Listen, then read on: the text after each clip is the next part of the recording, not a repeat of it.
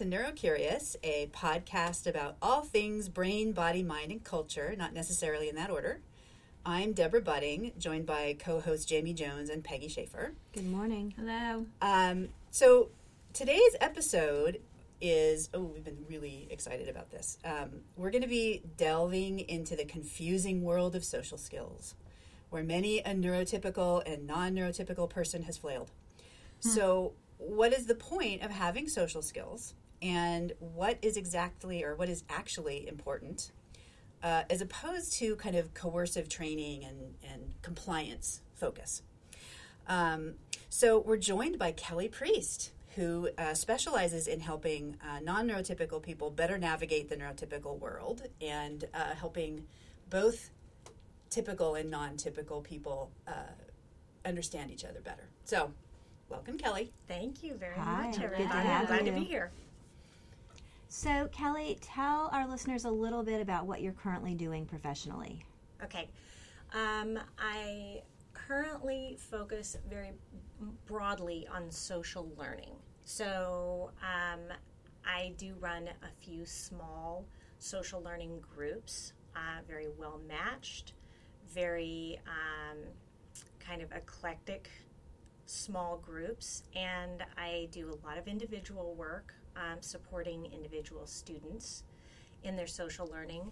I do a lot more work these days on working with adults to help support kids with social learning challenges in ways that respect the kids' need for dignity, their mental health, their what I call essential okayness. So I do a lot of work with teachers supporting social learning in the classroom in a very naturalistic, embedded way. Um, and I do a lot of parent education. I have a parent education group that I run for parents, specifically of children with an autism spectrum diagnosis. Um, but I also do a lot of individual work with parents on supporting kids' social learning. I also do some professional development training with speech therapists, occupational therapists, that sort of thing. Mm-hmm. So, talk for a minute about the notion of social learning. How is social learning different than, say, more traditional quote unquote social skills? Well, it, it's a little bit of semantics here, but I do believe that language is important because it reflects our thinking and our emotions and our beliefs about things. So, to me, social learning is a, the broader term of uh, that applies to everyone. Um, we're all evolving social learners, as Michelle Winner, the founder of Social Thinking, has said many times. And it's true. So, um, social learning is the bigger picture term. Um, social skills, to me, is more connected with the behavioral manifestation of our social learning.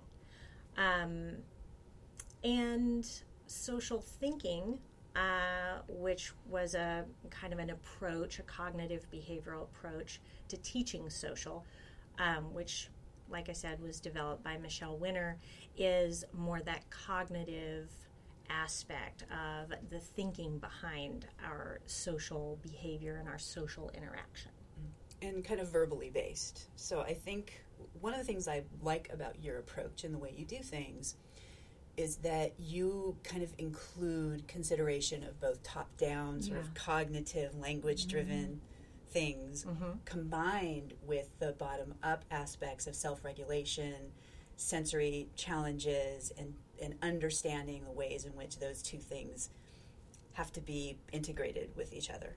Thanks. I, I would say even more bottom up than that. I also address um, social learning on a cultural level. Yes, an implicit bias. Yes, and um, social learning from uh, the standpoint of uh, understanding ourselves as um, multicultural beings, and that you know Yes. all of those different identities that we carry, um, gender-based, racial, um, socioeconomics, all of those things affect our social interaction Um, and so does that other um, angle of ability or disability or neurological difference. That's a legitimate and vital aspect of our multicultural identity.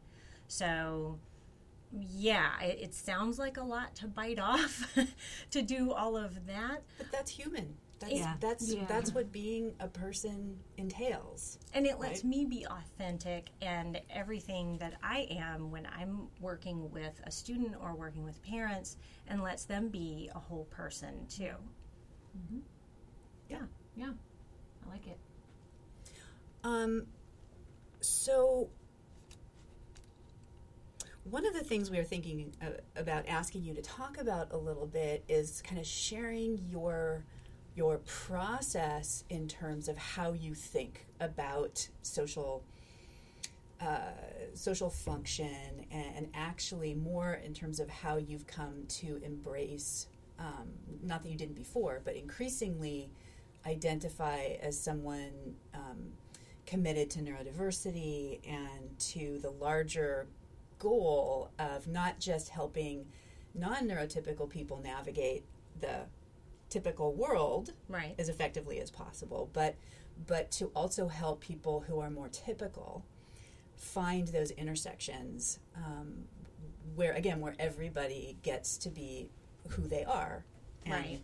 and supporting and accepting of each other so that your trainings are not just for people on the spectrum for example you are doing trainings in schools with larger communities and helping everybody deal with each other more effectively I would say that's probably been one of the biggest areas of growth for me uh, professionally and personally in the last several years. I'm, I could point to a lot of different um, light bulb moments, those aha moments. Um, but being educated uh, about the medical model of disability versus a social model of disability was one clear uh, component that was helpful to me. So the medical model um, being based more in looking at deficits compared to a quote healthy um, organism.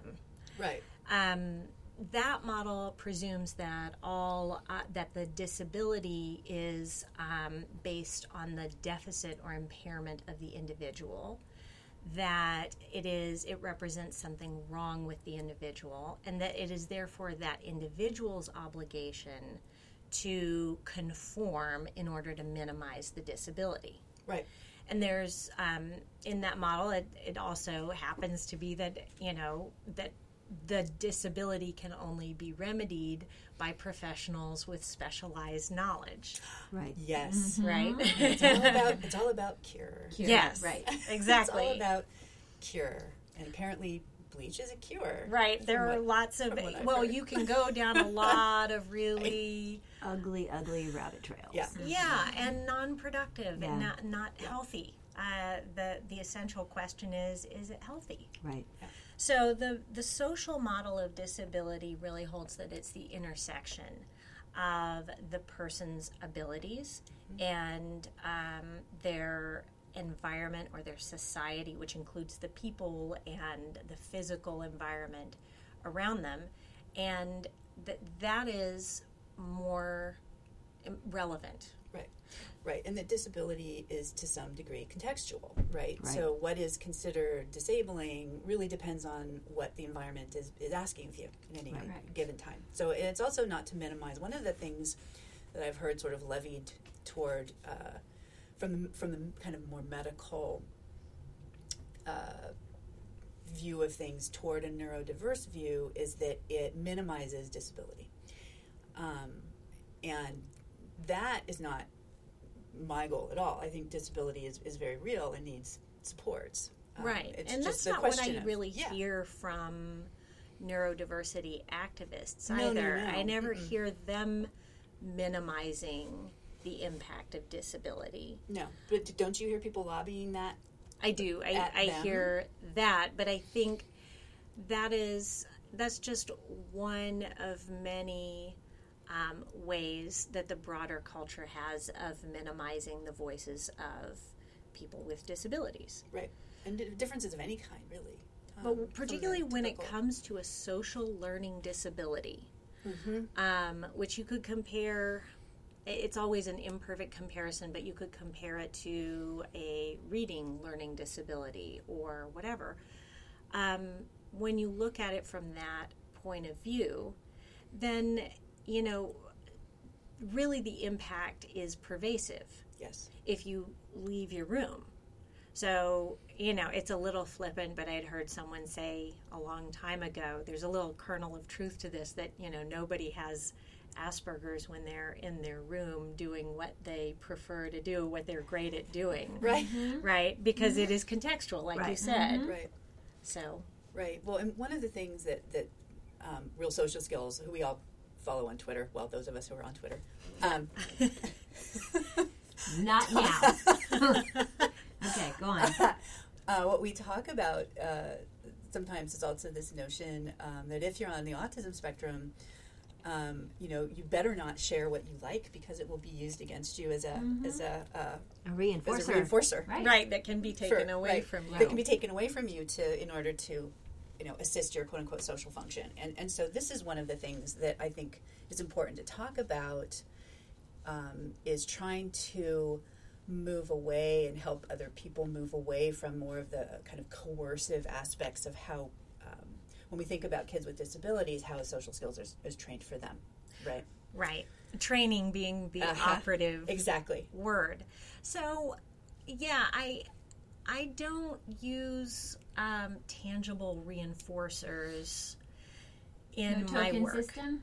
I don't use a token system partly because um, let's be honest, I I have ADHD myself, and I can't manage the organizational challenge of being connected with all of these children and being present and also managing the tokens Uh, and who got what Yeah. tokens Right. And how, uh, that's it, that's just not the way my brain works. I have a say it disability when it comes to would. that.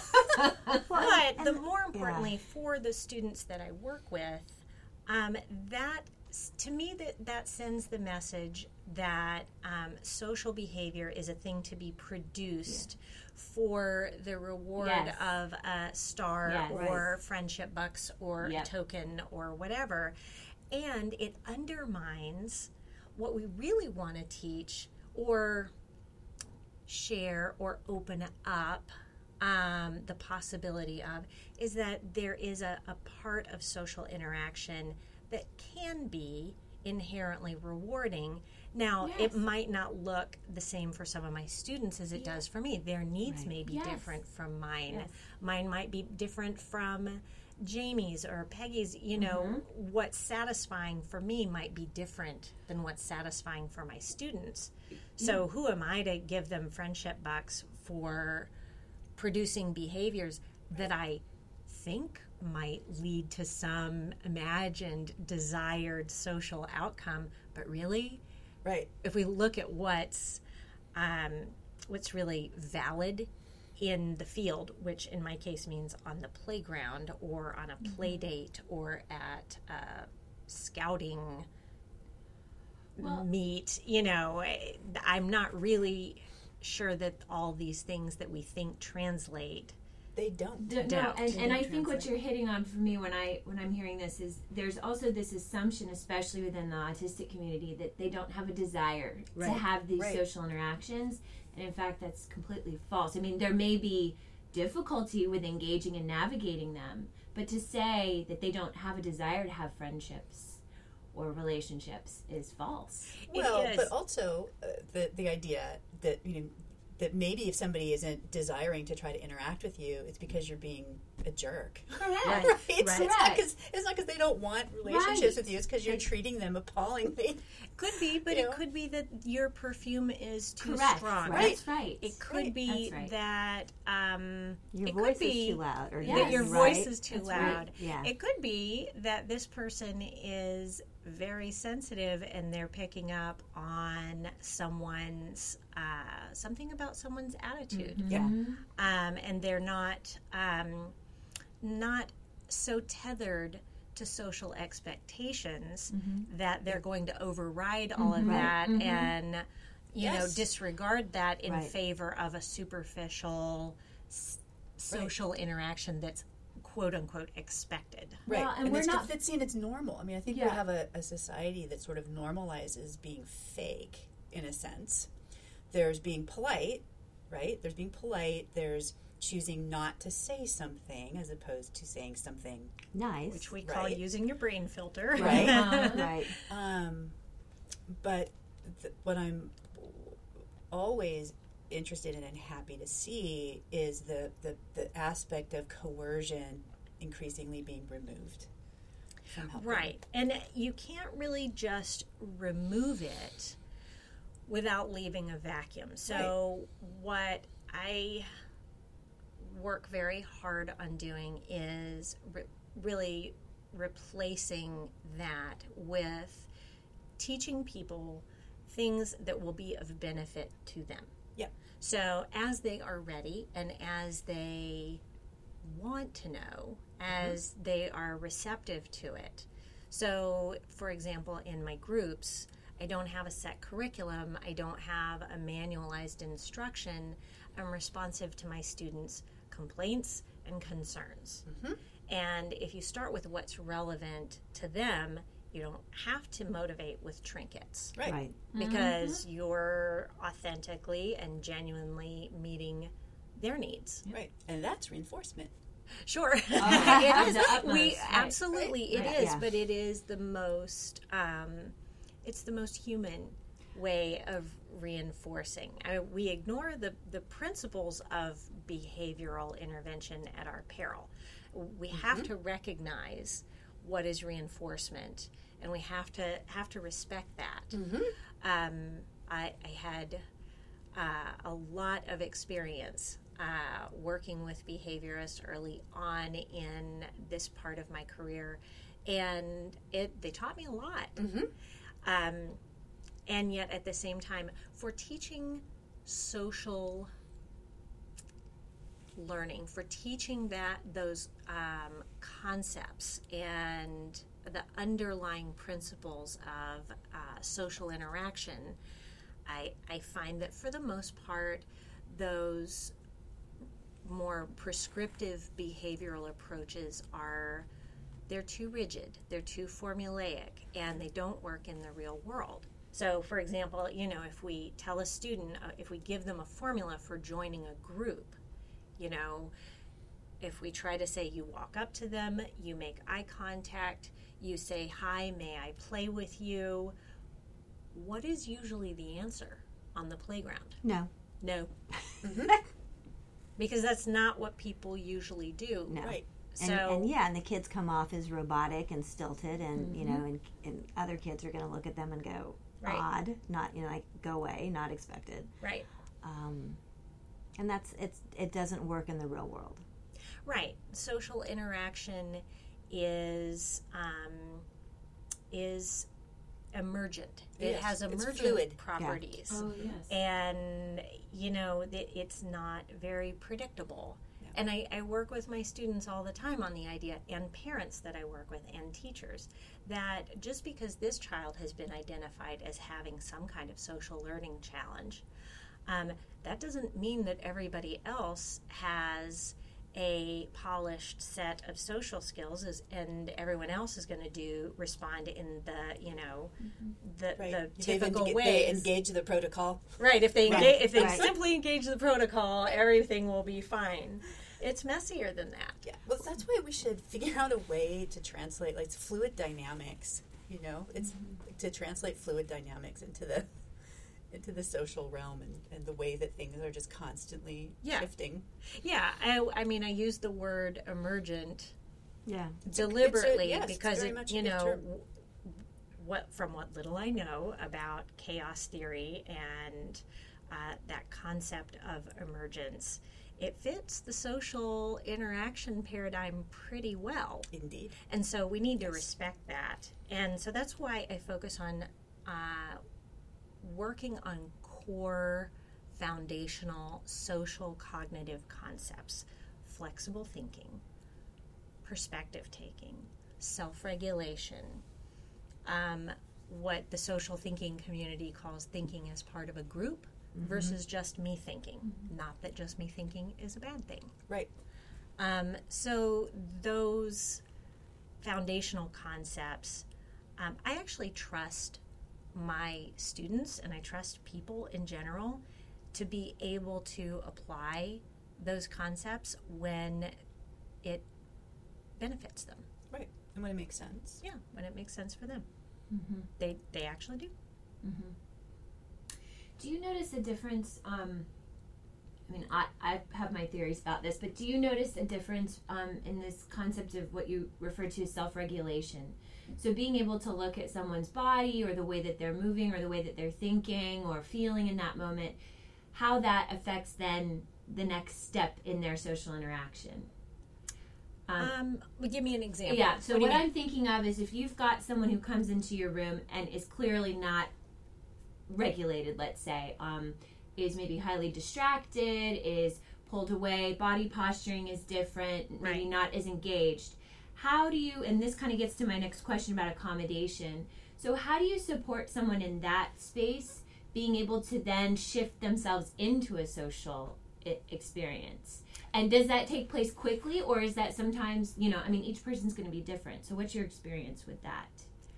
Um, my experience with that has been that that that professional demand, that meeting that person where they are, has provided me with a lot of um, opportunity for personal growth. Patience Yeah. is not a quality I was born with, and I have learned over time that maybe, maybe that's the whole session. Maybe um, being, uh, you know, focusing on helping that person um, find a, a, a concrete hook or a mm-hmm. strategy mm-hmm. or giving them some cho- choices, some space in which to self regulate Right. to recognize is this anxiety? Is there something about the lighting in this room? Mm-hmm. Is it something, a memory of something that happened last week that's activating? That is more important to attend to and slow down Right. than to try to spackle over it in order to get Right. the session where I thought I wanted it to Uh-huh. go. Yeah. And so that is also an opportunity for me to self disclose Right. with my student or Uh-huh. whoever I'm working with that I'm, you know, I had a plan for today and you can see it on the board and it's got visuals and drawings out to the side but um, maybe we're not going to get to all four of these things today Mm-hmm. because i'm seeing this Right. what do you think would be the most important thing and when do you think we might get to it and what would it take to get there Right. sometimes we need to have a dance party Mm-hmm. sometimes we need to turn the lights off and um, just have the natural light coming in from outside and we need to lie on the floor and breathe Yeah. and you know what everybody else in the group goes along with it because they know other students know because they've been dragged through a group where someone is really dysregulated mm-hmm. and everybody's trying to contain that person and respond to that person.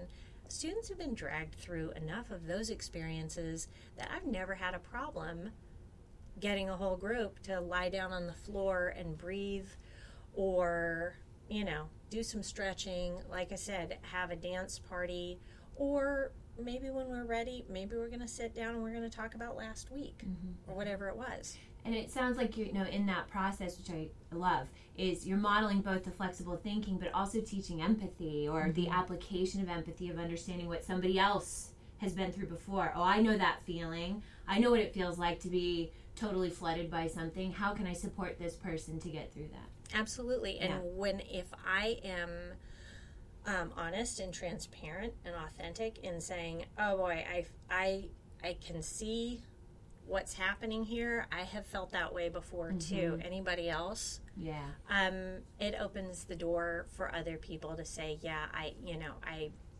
I felt that way a few weeks ago, or whatever.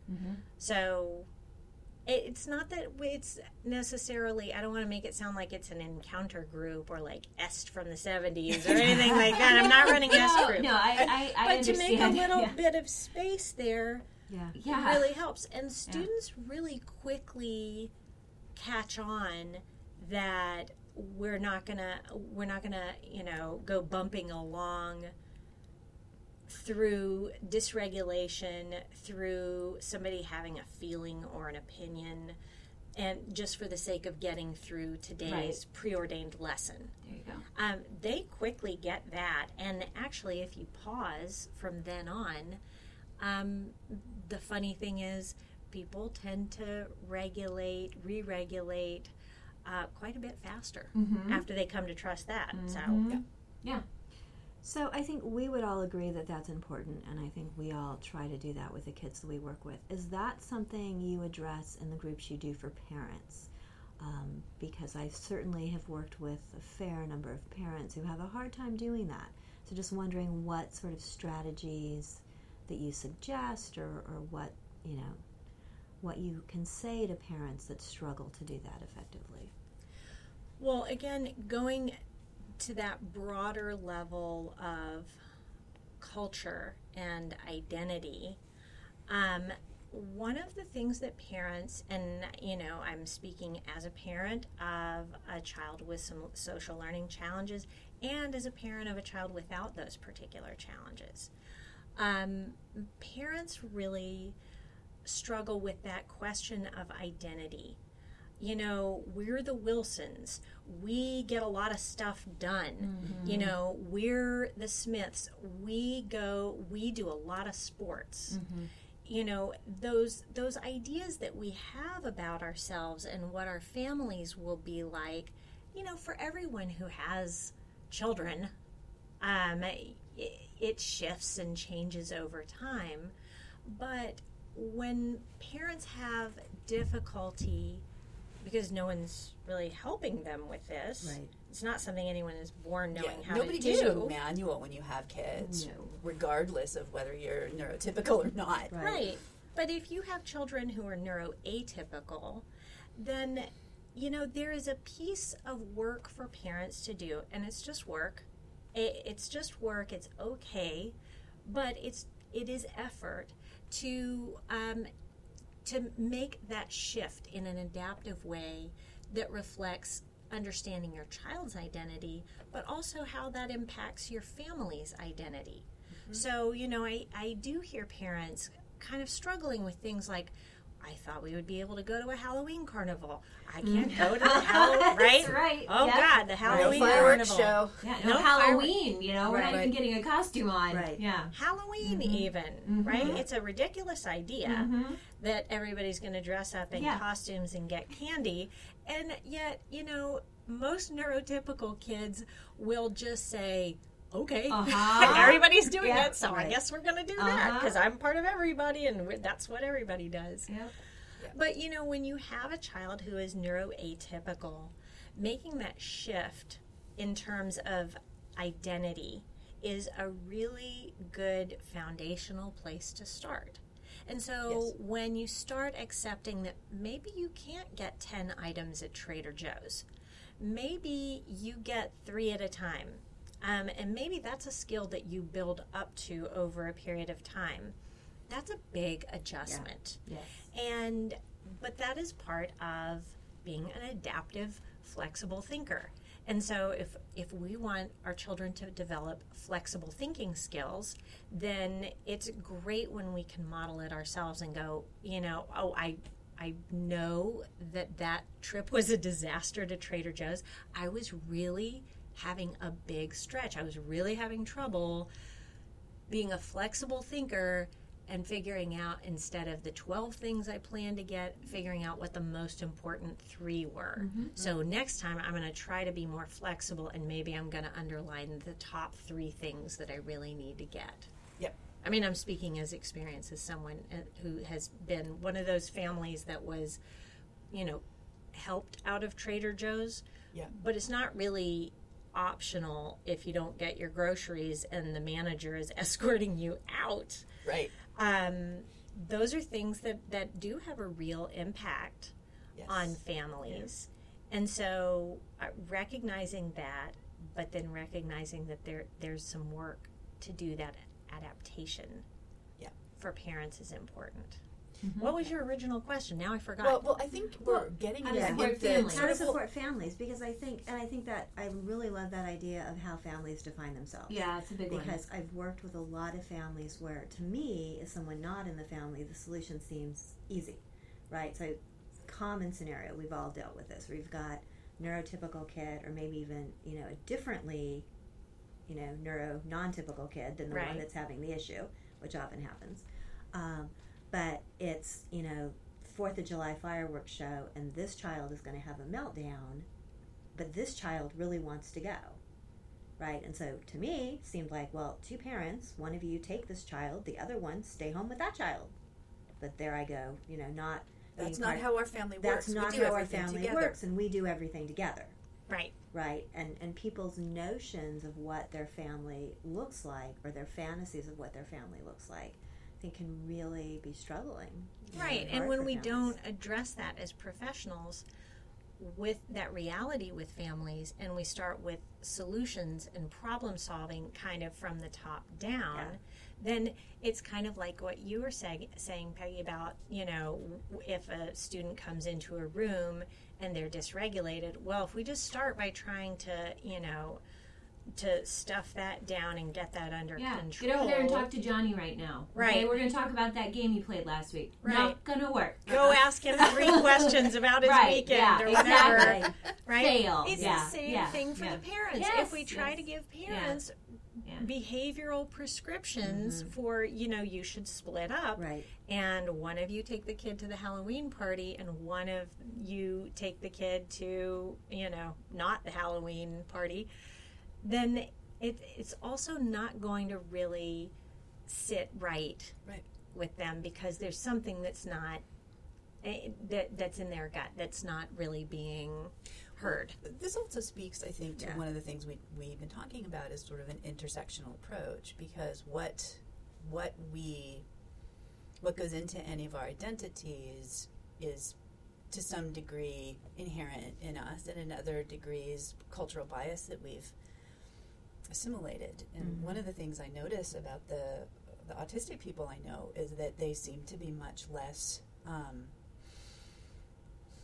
influenced in, in a lot of ways by cultural biases, right? Right. In terms of, of, of, of absorbing the environment and, and who they are. And I think in terms of tra- doing trainings for, for parents, whether it be, I mean, for adults, whether it be teachers, parents, police, um, Yeah.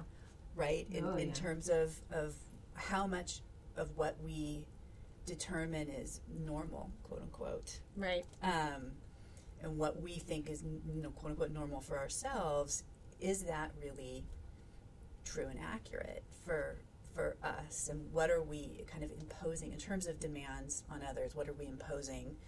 Does it make sense? Is it to the benefit of life quality for everybody? Right? I mean, these to me, these are important things to be thinking about, especially in doing cross cultural work and working with Right.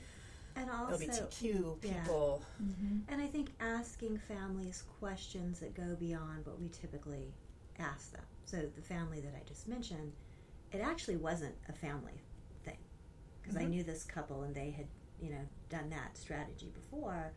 But what it was that was so interesting was that they belonged to sort of the parenting.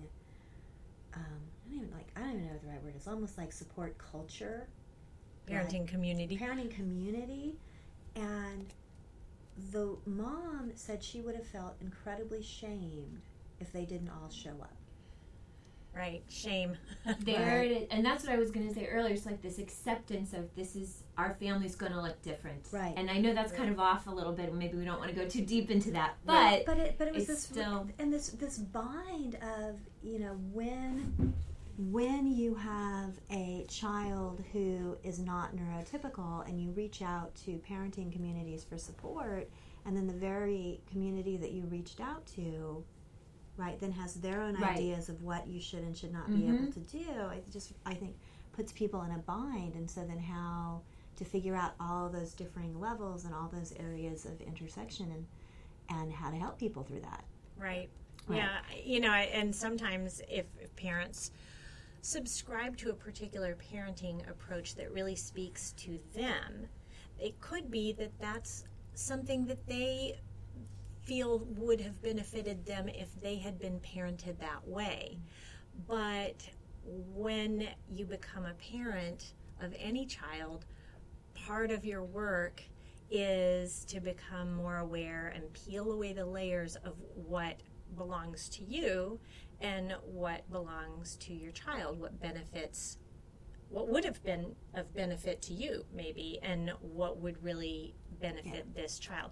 And And that's they're why not always the same thing. No. No. they're and not. they're balanced too, right? Yeah. I mean, if you swing all the way over to, I mean, for me, I see parents where they swing all the way over to being completely matching to the child, then the child doesn't have the coping skills to deal with real life sometimes. Right. And then there's the swing of, I'm going to go all the way over here, I'm going to parent the way that I want to do it, da da da, and now you're not halfway between. So it's it's this balance, it's this dance between the two. And the It's- it's- reality it's is, we all screw that up a lot Completely, as parents. You know, we all every day, Yeah. every hour. We all have the mm-hmm. swing and the miss, and then Yeah. sometimes we know we've knocked it out of the park, mm-hmm. and sometimes it's just good enough to get us around the bases. yeah, make it through Trader Joe's, right? yeah. But it's a, there's an extra um, piece of work, like I said, for parents when a child is neuroatypical.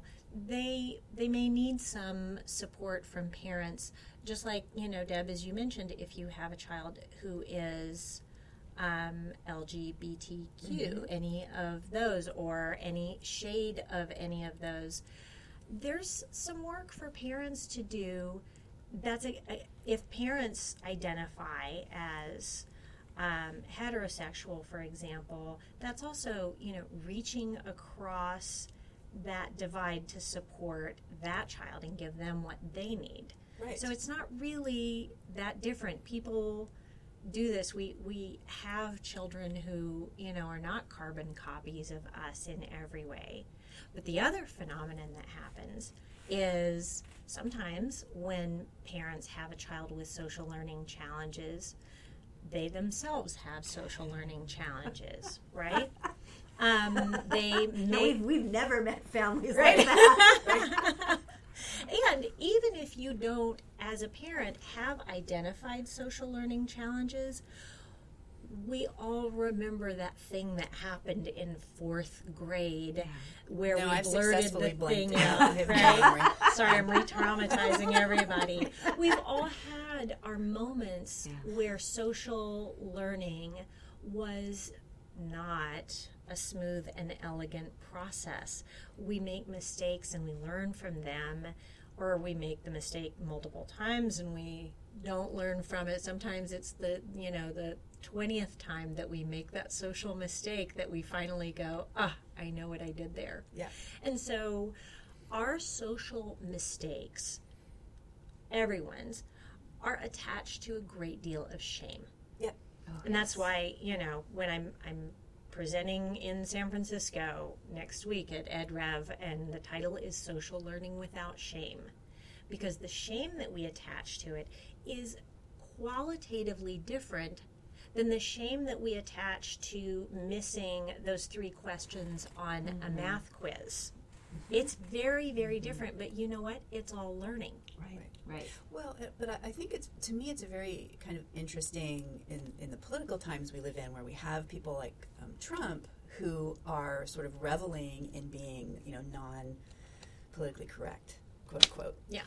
And I think there's a part of that that um, when you make a faux pas or when you do something that gets negative um, feedback, that there is something deeply shaming in that. And if you are somebody who is sensitive to shame and wants to live in a world without shame, I think the one of the alternatives is to simply turn it around and say, well, I don't have to say or do anything that's going to be for anybody else's comfort. I'm going to um, tell it like it is, quote unquote. And and there's this kind of violent reaction.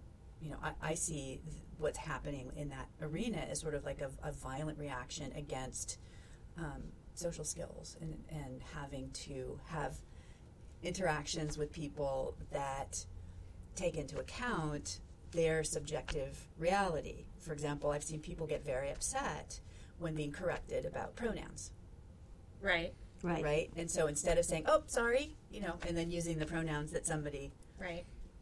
requests to say, mm-hmm. "Well, that's not even a real thing." Like Right. why?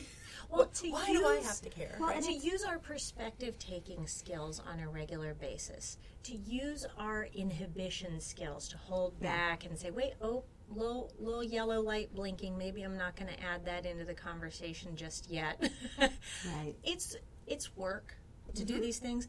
I I will freely admit that you know I I take a certain perverse glee in um, all the crazy things that Charles Barkley says.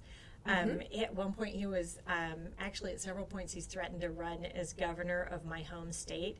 And there's a little part of me, that part of me that has to, you know, I teach social, so I'm kind of expected to, you know, be able to bring some social skills to the table. And so I, I make an effort, I do my best. But there's something about watching a Charles Barkley character say things that he's, you know, probably shouldn't be said. That uh, that I there's right, but at the same time, he also has had to reckon with the impact of statements he's made, and he has had to learn from some of those things. Sooner or later, everybody's bill comes due. And so, if you have some social learning challenge, and um, just because it's true, it's a fact that um, somebody has bad breath, and you point it out, well, there is a part of that where if we know that this person has a neurologically based social learning difference, um, maybe we need to be a little more flexible and tolerant and just go brush our teeth. But maybe we also need, over time, not as a quick fix, but we need to help people understand the impact of their behavior on others. Not from the standpoint of shaming or blaming, but from the standpoint of understanding that connection. Stringing those beads together on the necklace to understand that my behavior makes an impact on another person's brain. And that, if it's a negative impression, that may influence the way that person treats me or responds to me next time I see them. And so, how do I manage myself in a way that makes the impression on other people that I would prefer to make on them? Well, it, it also, I think, I mean, one of the things that I think uh, needs to get talked about as well, again, from an intersectional perspective, is when we're talking about how people behave with one another, there's also a way that that can be oppressive, right? So when I'm thinking about people of color, for example, one of the things that happens a lot, um, and you're on Twitter, right? Yeah. You, you, you see this is that um, I don't think I've ever seen any group of people treated worse on Twitter than black women. Right.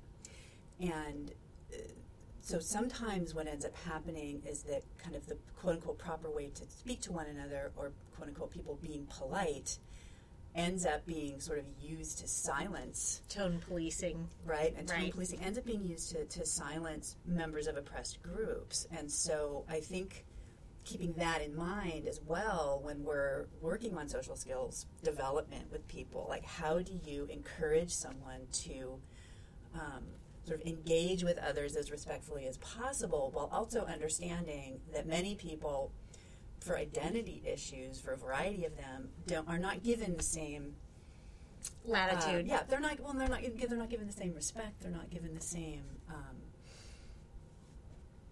they're they're not given the, the same I can't think of the word I'm I'm wanting. No, I know but, what you mean. you In know, any given considered. workplace, Yeah. pretty much the only person who's allowed in any workplace I've been in, large organization, the only person who's ever a- allowed to express anger or frustration is usually a white male. Right. So, um, you know, there is that aspect of, you know, the people who are from a more dominant culture uh, do have a lot more latitude. And at the same time, you know, it, if we support pe- each individual in their social learning, again, going back to that idea of a- as it is of benefit to them, without putting all of the onus or burden on them to behave in some correct way, um, but to really kind of operate from what what is in their um, genuine interest, In not what we project.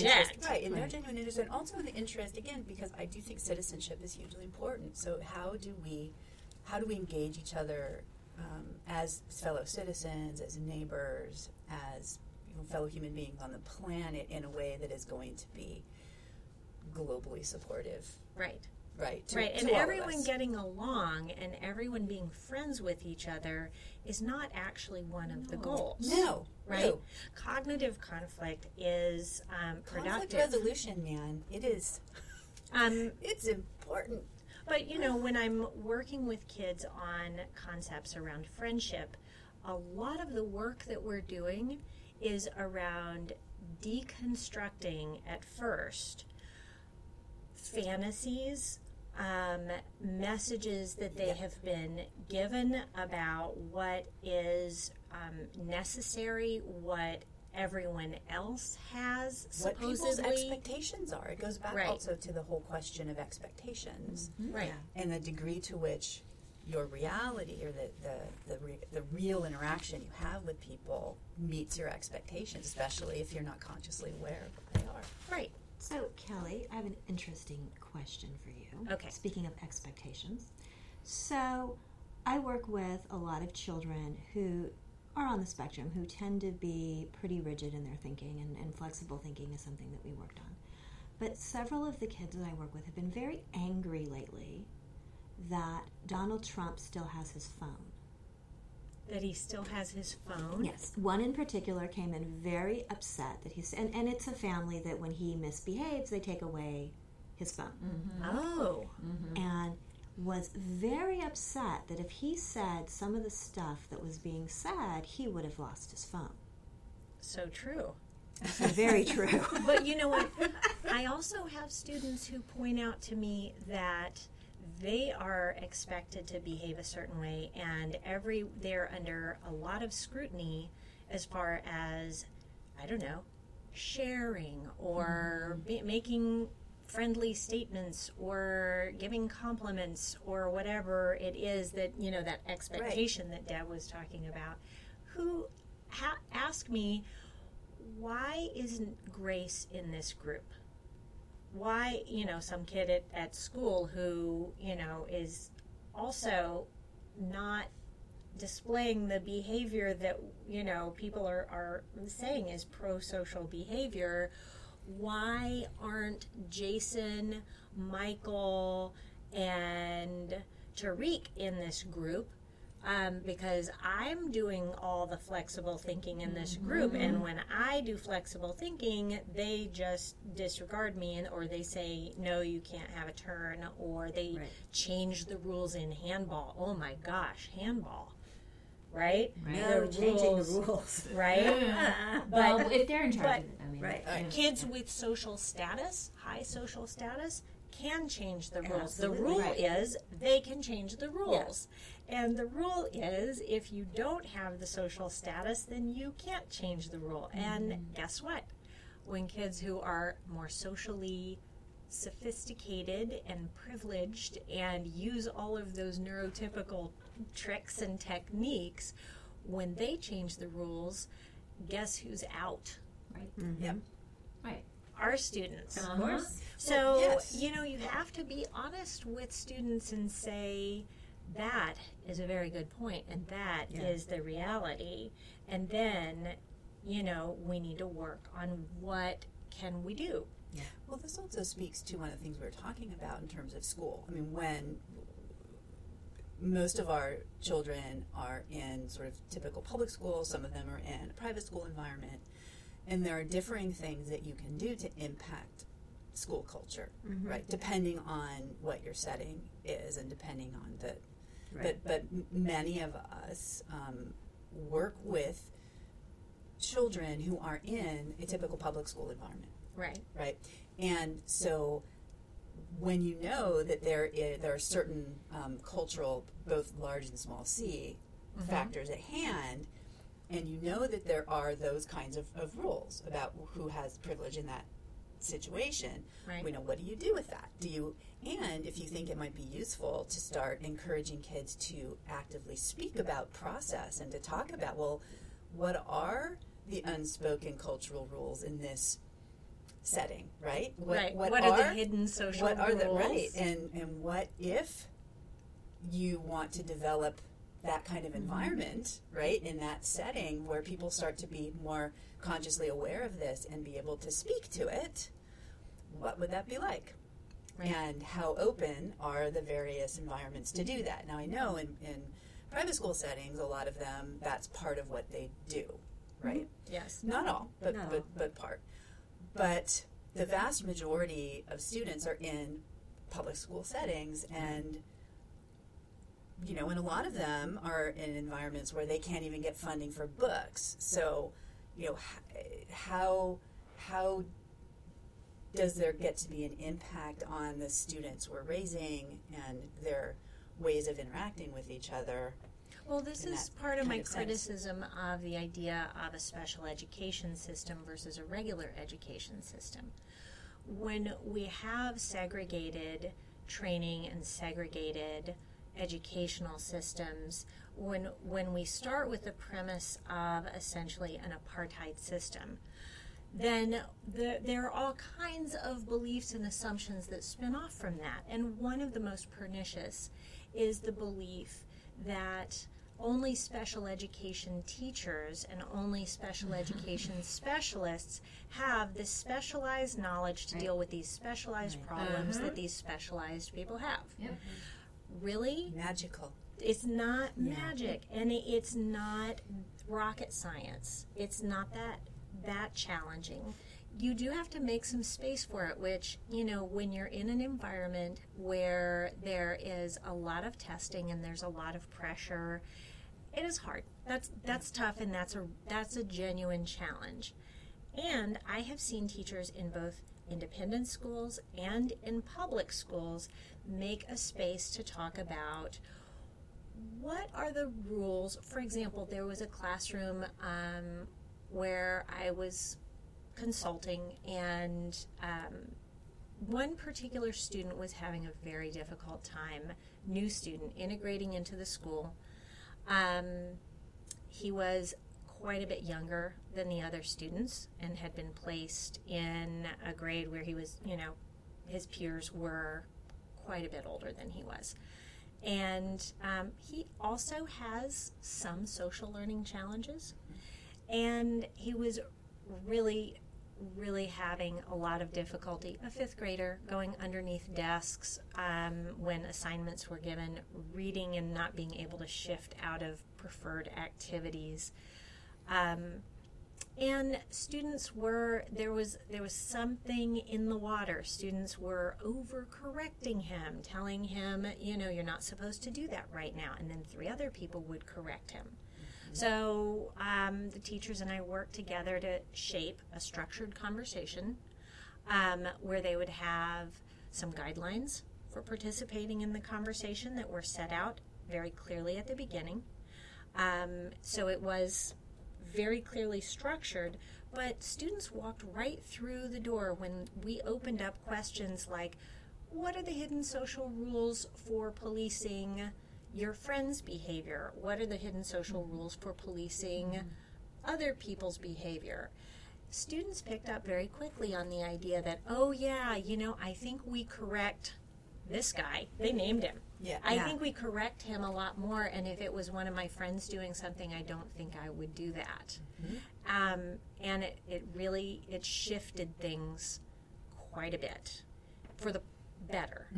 So you know that going back to the very beginning of our conversation, that social model of disability. If we just looked at that particular student who was going under desks, who um, was muttering, he was making violent drawings, he was really showing the effects of the stress of, of that intersection of his abilities, his social abilities, and the environment.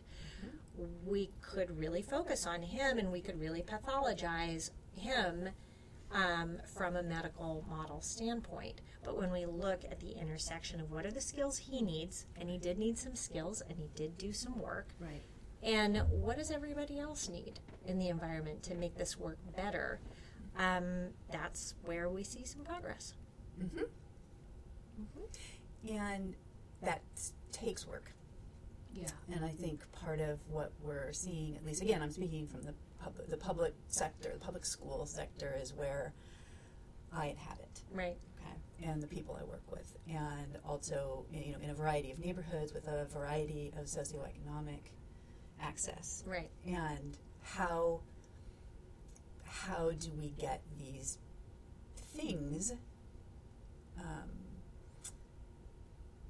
used in settings where there aren't necessarily the resources and Right. it's it's a I think it's a really it's a, a hard question. I don't I don't have any specific answers other than um, completely redoing the way public education is done. But every time it seems to get redone, it gets done in another way that's worse than the last Yeah. way. Well, what what I work on with parents in particular and teachers as well is that you know when you're looking at something and it seems like a global huge challenge, pick one thing and do one thing. So Deborah Budding, you could share this podcast with a group of teachers. You could, you know, pick one concrete thing that you can do today.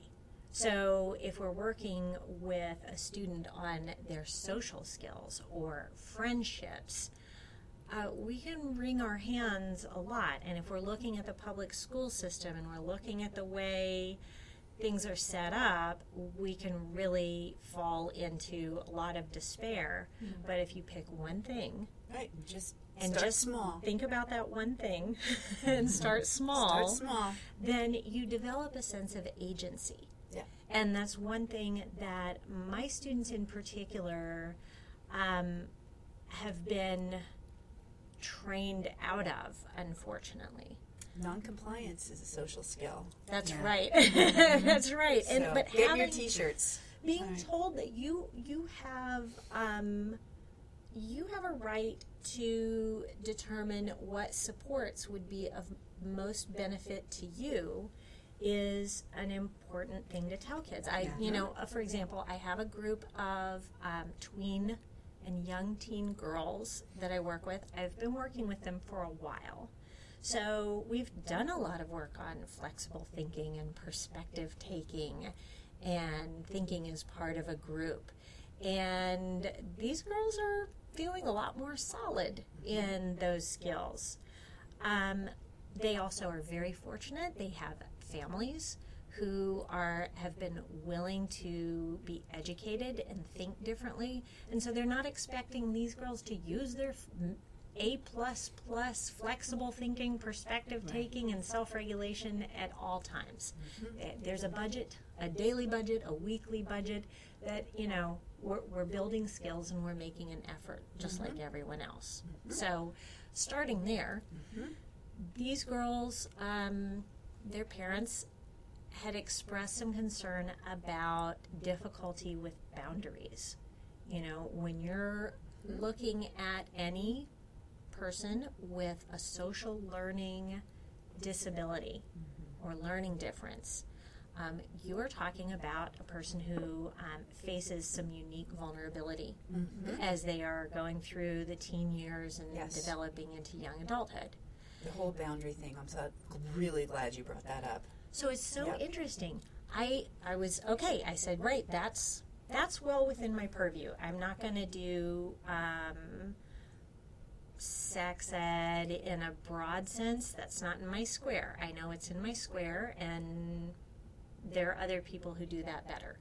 But boundaries and consent, that is very much in my neighborhood. Hugely important. So guess what I found when I went looking for material. Like I, I looked at research and then I also just did a broader Google search looking for ideas for how to teach it and You found nothing. yeah. Um, worse than that. When I looked, I when try this at home.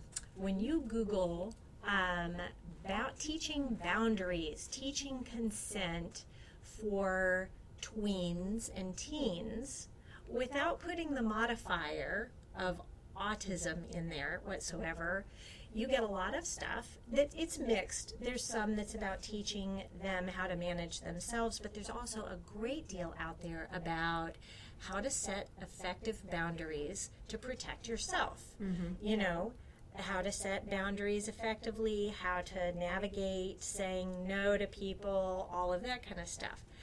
When you Google teaching boundaries, teaching consent for tweens, teens, autism spectrum, you get a whole different set of stuff, and it's all about controlling the individual and making sure they don't violate other, Other people's, people's boundaries. boundaries. so, what's the message Yeah. that these Yeah. students get? Yep. You don't don't really have have a right to Yeah. establish boundaries Yeah. for yourself. You are the intruder on other people's boundaries. So Yeah. that's interesting because they, we do know we do have pretty good data on sexual abuse rates Yeah. for students who um, have a developmental disability or difference. That was before I did this. My work was in child maltreatment and child sexual abuse. I worked at the National Children's Advocacy Center and the Violence Intervention Program at LA County USC Hospital. And a lot of the, the population that came in, whether I recognized it at the time or not, were um, individuals with um, a social learning challenge. Yep. Hugely, hugely important. Yeah. Hugely. a whole nother podcast we Yes. could do Yeah. on this. Oh, we Yeah. will. Yeah. We definitely will. Um, because there is, I mean, with, within that whole realm, it, there is such a tremendous victim blaming stance anyway. Yeah. Ready. Uh, you know, Right. without it, you know, That is that something you get- intersectional piece, right? right? You get you got assaulted. What did you do? Right. What were, What you, were you wearing? wearing? Right. Yes. What Right. were you wearing? Right. Where were you? And then when you add that layer of social cognitive challenges, when you add that, you know, the then the questions are why didn't you know what this person's intentions were? Right. How could you have Right. gone with this person? How could you have believed that? How could you have trusted that? Right. Right? So Because I was trained to be worried about what that person wanted and controlling myself. Right, Right. right, exactly. Um, Um, yeah, and it, this is where you know, like uh, autistic adults who um, whose voices we're fortunately hearing more and more from, like Lydia X Z Brown. Oh, they're great. Um, and a Their lot of great. y- y- yeah, absolutely. Uh, Shain Neumeier, Mm-hmm. um, a lot of voices that we're hearing now are giving us firsthand information. They probably were all along, but um, we're not. We weren't listening. The advent of um, online Yeah. Information and discussion has been of tremendous benefit. Yes, I mean this is why when I keep reading these these hot takes and think pieces on how the internet is destroying society and ruining people's relationships, I'm thinking I, okay, I mean, sure, but I know a lot more people, especially people with disabilities, who have developed a, a way to now have relationships and hook Right. up with people who understand them and and uh, interact Right. effectively. They never had that Mm-hmm. ability before. Right. I I read something um, that came across my news feed or something like that um, from a young man named Kaite Davidson um, a couple of years ago, and met with Kaite. Friend of mine uh, named Trisha and I went to meet with Kaite to talk about um, advocacy, how to how to shape a neurodiversity advocacy group um, how to help that take take shape. And Kaite was tremendously um, helpful to us. And um, I wouldn't have known about Kaite if I hadn't seen his writing come across. And it was Kaite who turned me on to the idea that probably one of uh, the neurodiversity movement's um, most informed allies could be people who had done organizing work for LGBTQ uh, Absolutely. causes. Absolutely. And I asked my son about it. Um, uh, unfortunately, Kaite died not long after I met him. And it was a, a very unusual experience for this sparkling, interesting, uh, thoughtful young person to come into my life and then suddenly, in the blink of an eye, to be gone. And I, I was really um, reeling a bit from that. And so I, it was unusual conversation between my son and I, but I asked him, you know, why do you think Kaite thought that LGBTQ organizers might be a particular ally? And he said, well, mom, you know, gender differences and sexuality differences is not something that's in your pants, it's just a different kind of neurodiversity. Oh, yeah. Yeah. Yes. Oh, thanks for pointing that Yeah. out. and there's That tremendous. I mean, that, that that Venn diagram has a huge amount of overlap in it too. It does, and I, I do see that many of my students um, who are neuroatypical um, are less tethered to social uh, pressure to conform in terms of gender and sexuality. They they do. We've talked about this before. They do tend to be more um, more fluid and dynamic. Yeah. Yeah. Um, Which also means, depending on the setting they're in, um, it can mean you know exponential more BS that they have to deal with too. Sure. Um, depending on where they where they are. right. Um, so, um, we're looking at the time. Man, it's flown. Yes, it has. So uh, we should probably kind of wrap this up.